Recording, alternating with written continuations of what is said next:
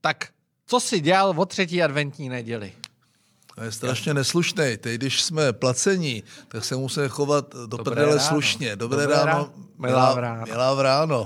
Eh, třetí adventní neděl. No, klasicky eh, třetí adventní svíčka, nicméně krásný lyžování. Jako musím říct, že eh, dobře upravený, sice ne všechny sjezdovky, ne úplně moc lidí, tak jsme v sobotu i v neděli lyžovali a v sobotu, já to dával na Twitter, jsme viděli, eh, viděli nádherný efekt, eh, halo efekt, já nevím přesně, jak se to čte, eh, prostě duha, a na tou duhou ještě jedna duha, taková prolomená, jakoby směrem dolů k té první, neskutečný zážitek, někdo to nafotil na Černý hoře, tak jsem to viděl poprvé takto, jestli je to dáno nějakou teplotou, interferencí zvláštní. Takže jsme viděli halo efekt, krásný zážitek a lyžování. Kdyby to mělo být takhle, tak prostě... A on je ta- vlastně strašně brzy sníh. Ono to teďka asi trochu sleze tento týden, příští týden má přituhnout, ale tím, že nebyl ten Jágr tým, že tam nebyl ten hokej, tak vlastně tu sezonu začali o týden dřív a, a ty sněho všude teda nafoukávají, nebo teda aspoň na stohu, ale uh, musím, š- ne, nejezděte tam, je to strašný, nejezděte vůbec do špindlu, zůstaňte doma, je to strašný, ať si zaližuje. jako na úvod, no. Na před, úvod. tím, před tím masakrem. Před masakrem, uh, před teráriem. Masakr před teráriem. No, co- co tomu říkáš? Já, já musím Kam začít, já začnu úplně, úplně jinak, eh, aby, aby si vůbec lidi uvědomili, jak taková koaliční vláda vzniká. Eh, Řeknu jedno slovo. Těžce. Eh, takže hodit do, Jakákoliv. hodit do toho vidle je docela jednoduchý. Eh, Já měl eh, trojkoaliční vládu, už se těžce rodí, těžce rodí ta koaliční smlouva. Tam si každý snaží jakoby prosadit co nejvíce ze svého programu. Tady je to pět stran. I když v situaci, kdy mají eh, celkem jasnou parlamentní většinu. Když se to konečně nějak dohodne, tak přicházejí ty strany s těma nominacema ty jsou někdy fakt jako šílený. Eh, Ta jména, která probleskovala kolikrát eh, v těch prvních týdnech po volbách, eh, že by to, že by to mohli dělat, tak eh, některá byla šílená. Dobře, tak tam eh, ten eh, budoucí premiér má možná šanci něco zavetovat a udělat tu hrubou, hrubou práci, eh, ať ji nemusí dělat někdo dál. Ale v momentě, kdy ta nominace je schválená, tak už přesto nejede vlak. Všichni vlastně by měli, což teda nikdy úplně nedělají, respektovat tu koaliční smlouvu. Já to dělal, stálo mě to víceméně, eh, to byl jeden z hlavních důvodů mýho odchodu z politiky, byl, že v té trojkoaliční vládě se zelenými a zidovci děláš tu koaliční politiku. Nemůžeš dělat politiku ODS, protože se zavázal k- nějakou koaliční smlouvou a já ji respektoval do poslední věty, eh, což, což ti neodpustí ta vlastní strana, voliči a mě to neodpustil především eh, Václav Klaus, eh, který zrovna by měl vědět, jak to v té koaliční vládě vypadá. Máš zkušenosti a... se rozmařilostmi prezidentů. No jasně, ale eh, Klaus nikdy nešel tak daleko, že by někoho, aspoň mě, v situaci, která byla nepoměrně horší, 100 na 100 ve sněmovně. Docela neřešitelná situace, patová. Eh, Klaus eh, přes všechno, co, si, co, to, co o něm sem tam někdo vykládá, eh, měl odvahu jmenovat i tu moji první vládu, o které bylo jasné, že bude v demisi, ale vyčerpal tím ten první pokus, který z ústavy máš. Ten druhý pokus znovu to bylo jako trojkoaliční projekt s nejasnou většinou ve sněmovně, ale jel podle ústavy, dal mi druhý pokus jako vítězi voleb a nějakým způsobem to dopadlo, takže ten prezident Ježíš nominace Karla Schwarzenberka, ta vyvolala takovou bouři v ODS, samozřejmě byl proti Václav Klaus, celá řada jiných, jako A respekt. říkal ti to? Říkal jsi to? Samozřejmě. A co ti říkal? Samozřejmě, to já už si nepamatuju, ale byl jednoznačně proti.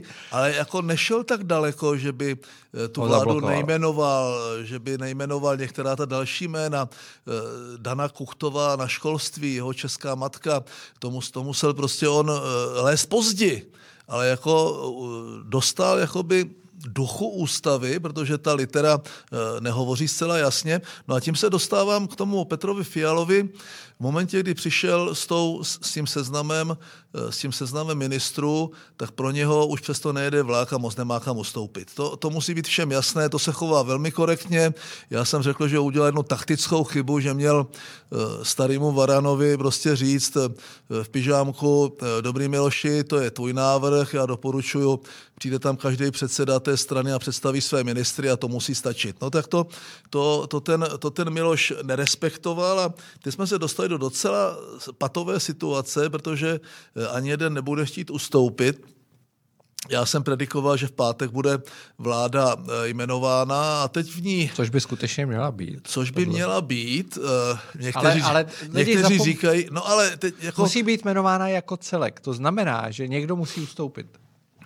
Eh, v té dané chvíli Jestli jsou tady pochybnosti a Zeman kromě jiných výhrad k jiným ministrům má výhradu k Janu Lipavskému, tak to je jeden problém, ale už vůbec nechápu a připadá mi to jako absurdní divadlo, že nechce jmenovat Zdeňka Nekulu na zemědělství, protože to, že se s ním nepotkal, to není žádný důvod britská královna přes Teams nebo přes nějaký jiný v covidu, řekl bych, eh, akcelerující prostředek komunikace, eh, takhle diskutovala přes velkou obrazovku s celým Diplomatic Corps, s celým diplomatickým sborem. Britská královna, 92 let, to ten Miloš fakt není schopen jako se s tím spojit přes Skype nebo, to nebo přes něco. Úplně. To a asi já... není úplně jako, jako co? ten důvod. Jako co? No to nebude ten důvod. To znamená, důvod je, je, to, je to důvod, důvod zástupný, nicméně, jestli, jestli oni uvádějí jako důvod, že se si jako Milošek s tím, s tím Nekulou nepotkal, no to žádný důvod není. Má tu vládu jmenovat jako celek, pokud tam dojde k dohodě Fialy a Bartoše, Eh, že půjde Lipavský dělat prvního náměstka, bude to řídit a bude pověřen řízením eh, do doby, než já nevím co, eh, bude buď, buď Fiala nebo Bartoš. To sice je, je možné, nicméně důležitý je, aby ta vláda skutečně jmenována byla, mohla začít pracovat. Proto je pod tlakem Fiala, jinak podle mě, kdybychom byli v normálních dobách, tak by jako hráli poziční hru několik měsíců do rozhodnutí ústavního soudu. Já přece jenom u toho, já jsem poslední, kdo by obhajoval kohokoliv z těch ministrů. Já bych dokázal najít tři lepší té straně. A to přece ale není princip té hry. Jestliže ten člověk má důvěru toho předsedy té dané strany, jestliže proti němu nemá nakonec výhrady ten budoucí předseda nebo už dneska jmenovaný předseda vlády, dezignovaný, no tak prostě to bude dělat ten člověk, o kterém si v daném případě myslí, že je politicky natolik silný, že je schopen ustát tu svou pozici, že je schopen prezentovat ten koaliční a prosazovat ten koaliční program, že to ustojí v parlamentu, že to ustojí před veřejností. To jsou kvalifikační předpoklady tady. To není, prosím, prostě počet akademických titulů před a za jménem. Takových panáčků, kteří měli několik titulů před a za jménem a byli ve vládě a byli úplně bezcení. Těch už tady bylo dost. A bylo tady spousta i těch, kteří neměli prostě ani to bakalářské studium. To bych řekl, že tato výhrada je úplně lichá, je, je falešná. Ta je fakt falešná.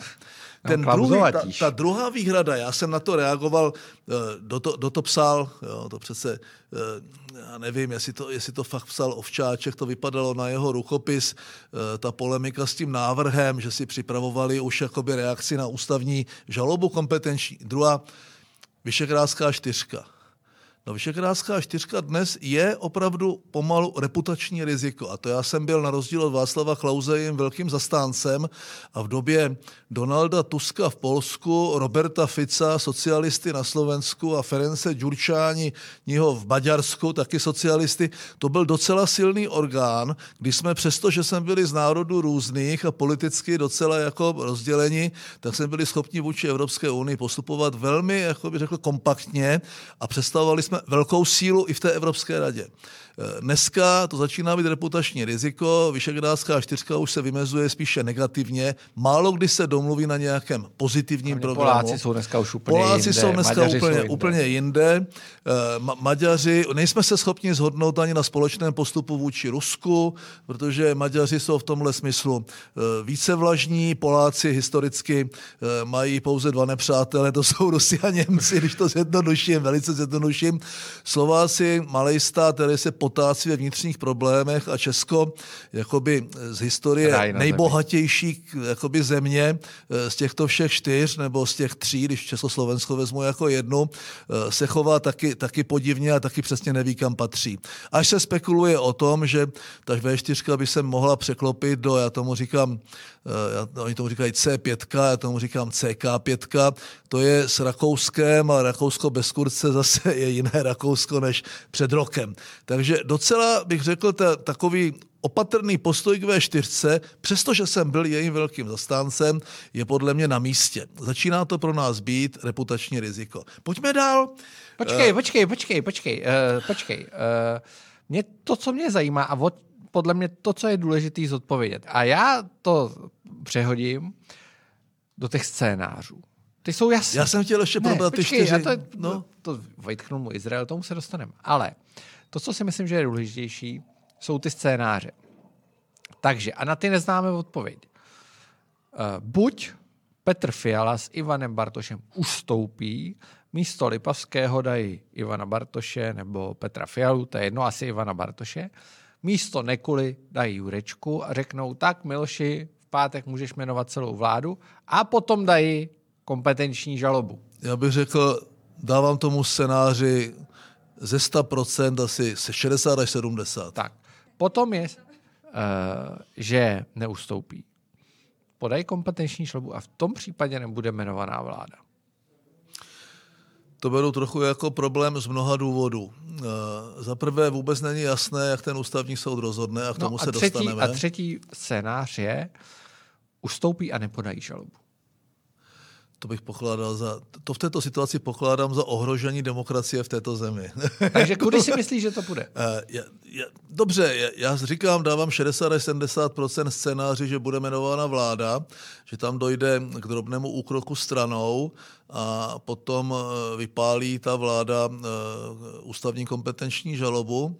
Eh, Ten scénář, že by, mo, že by ustoupili Miloši Zemanovi, já pokládám ne, nejenom za absolutně chybný jo, v této chvíli, ale i špatný pro tu vládu a pro toho Petra Fialu. On si to prostě nemůže dovolit a není v té situaci, jako byl Andrej Babiš, aby ustupovat musel, protože má a na konci dne má 108 hlasů ve sněmovně, má většinu, má většinu v Senátu a může eh, ta hrozba silou, eh, že se, eh, že tomu Miloši Zemanovi seškrtá rozpočet, to nemluvím o článku 66 a 68 a já nevím kterém, vlasti zrada a tak dál. Mluvím o praktickém výkonu té funkce, což ten Miloš možná už na cokoliv rezignoval a možná je ochoten to dokonce riskovat. Nejmenuji ti, ne, nekontrasignuji žádného generála, žádného soudce, seškrtám ti rozpočet, prostě už si neškrtneš, vemu ti české předsednictví a tak dále. Jo. To je válka. A myslíš si, že to je věc, kterou by Petr Fiala byl ochoten podstoupit? já jsem pořád doufal, že e, řekne, milí Miloši, jaké jsou tvoje požadavky, jedna až pět, e, dva, dva až čtyři vylučuju, jednička, no dobře, koudelka, no. No, tak dobře, Miloši. Je to sice pro mě těžké, budu krvácet, ale když z něho uděláš generála, já to udělám. Jo. E, A dá si tam svého člověka. E, Může, já jsem si myslel, že budou se chovat jako politici, e, kte- kteří sice si poměřují svoje ega a načechrávají si peříčka bojovně, jo, si poměřují svá ega. Ty jsi chtěl slyšet něco jiného, Já že? jsem se trošku zděsil, co řekneš. víš. Jakože si poměřují péra, no tak to No, asi myslím, že v tomhle ok. případě není úplně možné už. Dobrý, ale uh, tam by, uh, tam by, uh, no ty, ty, ty, ty, jsi to, ty jsi Já, to já začal. za, ne, no. ale je, je v pořádku být nekorektní, to je každopádně, demokracie. každopádně v politice platí, že kompromis nemusí být prohra. Eh, Tady bych bral za prohru, kdyby ten Petr Fiala ustoupil úplně. A já bych chtěl jít dále jako bych k těm důvodům, Ano. že ty důvody jsou fakt jako bizáre. Takže jsme dobře, vzdělání dostatečné. Jako i zkušenosti, věnuje se tomu tři, čtyři roky. Ano, taky bych si představoval tam někoho zkušenějšího. Ale já musím říct, ale když jako, jsem s tím vedl pár ne, počkej, rozhovorů. On jako za prvé se tomu věnuje, za druhé ano. tomu rozumí, to tam byly horší. Eh, třetí, eh, vztah k Izraeli. Tady musím, to, že Miloš jako mění názory a že říká, jenom blbec nemění své názory, tak tady je to docela, měl, Miloš Zeman měl ministra, zahraničí, který se jmenuje Jan Kava, nedávno jsem ho potkal, eh, měl tam, eh, jako vždycky na tom ministerstvu je nějaká, eh, nějaká hlava, která kroutí tím krkem, tam paní Opoleckou. A společně s panem Laštůvkou dělali poradce Laštůvka, Kavana, Opolecká byli poradci Míly Vlčka, což byl blahé paměti eh, předseda, parlamentu. předseda poslanecké sněmovny v době, kdy jsme nechtěli, aby to byl Paroubek, tak to byl Míla Vlček, eh, slušný chláp, eh, sice socán, jako bych řekl, ale docela slušný a po mém odchodu, kdy moje vláda skončila 8. května, ještě v rámci předsednictví, už za Jana Fischera pořádal Míla Vlček jako šéf parlamentu předsedající země eh, takovou oficiální návštěvu Izraele, parlamentů, eh, jednotlivých parlamentů eh, a delegace parlamentů Evropské unie do Izraele. Asi z 13 zemí nebo z 15 a i vyjeli tam na tuto návštěvu a vyjeli prostě na tu návštěvu i tito tři lidé a eh, Jan Kavan a Laštůvka eh, pod taktovkou nějaké italské komunistky za zády toho Míli Vlčka. V téhle situaci, kdy tam v lednu prostě lítaly rakety tam a zpátky a my jsme řešili problém v Gaze s Karlem Schwarzenbergem, navštívili Hamas i tehdy Evropskou unii uznanou teroristickou organizaci, eh, s kterou nebylo Sahlon Féhik se nejenom potkávat, vůbec dělat jakékoliv rozhovory, no oni to udělali, byl z toho strašný skandál, na který už se zapomnělo a to byl, prosím, minister zahraničí eh, Miloše Zemana Jan Kavan, to znamená, ten Miloš má prostě držet pusu. E, to, že on teď hraje a nainvestoval strašně moc do takzvané izraelské otázky a řeší tady e, docela marginální věc, jako je přemístění ambasády, ona je docela symbolická, ale není to něco, na, na čem Ale jako nic nám to nepřinese. Nic nám, nic nám to nepřinese.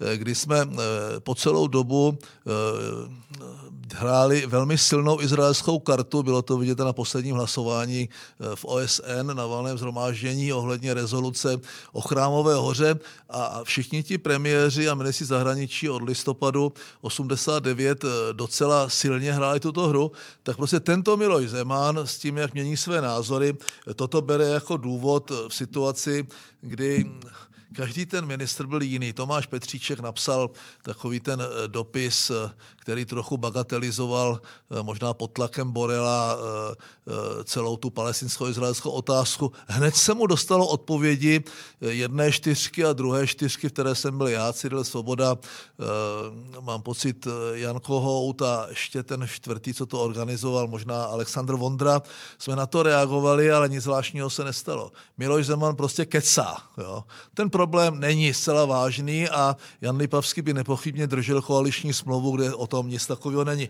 Ten čtvrtý důvod, konání sudetoněmeckých dnů eh, v Česku, eh, když někdo prostě už neví kudy kam, to dělala Bobošíková, dělají to všichni tihleti flástenci, eh, tak vytáhne sudeckou otázku. V roce 2015 ze všech oficiálních materiálů sudetoněmeckého Landsmannschaftu vypadly jakýkoliv požadavek majetkový, majetkový nároky na českém území.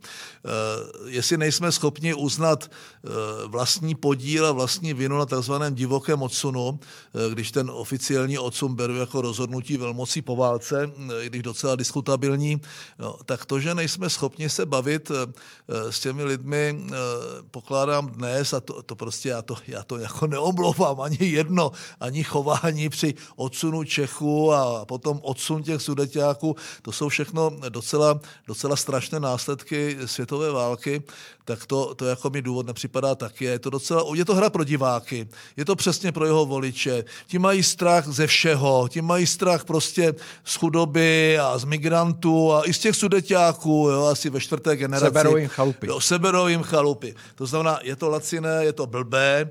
No a teď prostě to, co říkáš, co se stane, eh, dojde k nějakému kompromisu, asi dojde ke jmenování vlády, zatíží to samozřejmě eh, tu novou vládu, že představa, že by tady ještě pět měsíců byl byl Babiš, který eh, by už chtěl dělat tu prezidentskou kampaň.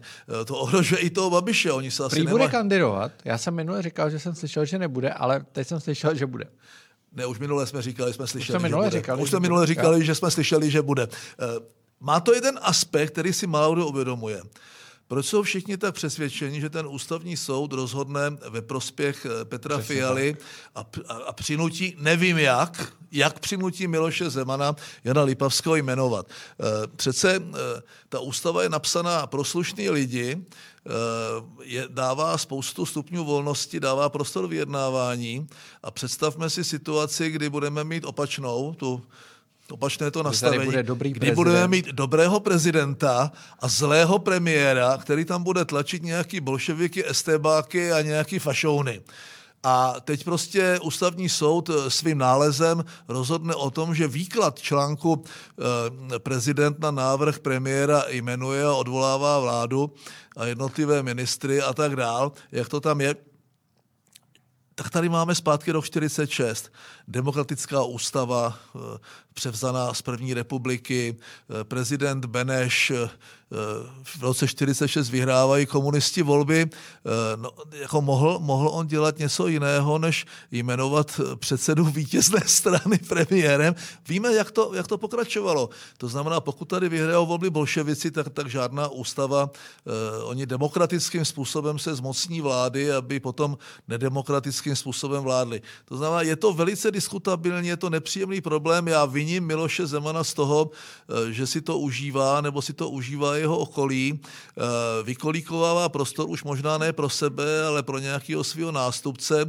Prolamuje tu ústavu, nicméně ta ústava je takto napsaná, je napsaná takto, takto volně, ale přitom docela striktně ten výklad, všichni mu rozumí, takže to udělat musí, ale jakoby striktní vysvětlení toho článku, že to udělat musí vždycky, vede k nějakým netušeným koncům a tady přece nejde o Zemana, nejde ani o Fialu. Jde o charakter té demokracie a jde o charakter toho státu do budoucna. Takže já z toho mám nepříjemný pocit. Nic moc. Musím říct, že to není nic moc a Miloš Zeman, jako kdyby to byl slušný chlap, Eh, poté, co měla a má tak šílené zdravotní problémy a víceméně fyzicky zcela jistě už není schopen plnohodnotně vykonávat tu funkci. Ukázalo se a on to demonstroval, jak v tom akvárku pracuje, jak je akční a jak do toho zasahuje, jako z toho má radost, že v podstatě mentálně je schopen to dělat, že eh, tady žádná, eh, žádný článek 66 by neuspěl. Kdyby byl slušný, tak prostě počká, až se usadí ta fialová vláda a abdikuje. Tak to, to se zcela jistě To by nestane. udělal slušný prezident, protože zcela evidentně už on fyzicky a svými fyzickými limity tu funkci nemůže vykonávat řádně. To je celý. Ale není to slušný chlap. Děkujeme, že jste doposlouchali až sem. Zbytek Topol Show najdete buď na Infu, kde si můžete předplatit, anebo na gazetistu, kde si nejenom můžete přeplatit to pošou, ale taky si ji můžete vložit do aplikace a přehrávací. Můžete nám s Mirkem napsat a můžete tam ty věci komentovat. Takže pokud si předplatíte Topol Show, tak se dnes ještě dozvíte, co si Mirek myslí o německé vládě, dozvíte se taky, co si myslí o novém předsedovi ČSSD, jaké s ním má zážitky, proč ho považuje za svého druhu dizent. Taky si zjistíte, co si Mirek myslí o vývoji kolem covidu. A končili jsme tím, jestli by soukromá média měla nebo neměla dostávat podporu a taky se dozvíte, proč bude teda takhle s jakým programem by kandidoval do prezidentských voleb, kdyby kandidoval? To je největší tahák. No, Kandidovat nebudu, eh, já vás uklidním. Eh, Ale... Budu, budu vás obšťastňovat, dokud mě to bude bavit tady těma ptákovinama, co vykládáme a, a, a kupte si to, je to prostě, jak já říkám, tři cigarety za pořad. No. Tak děkujeme. Bye.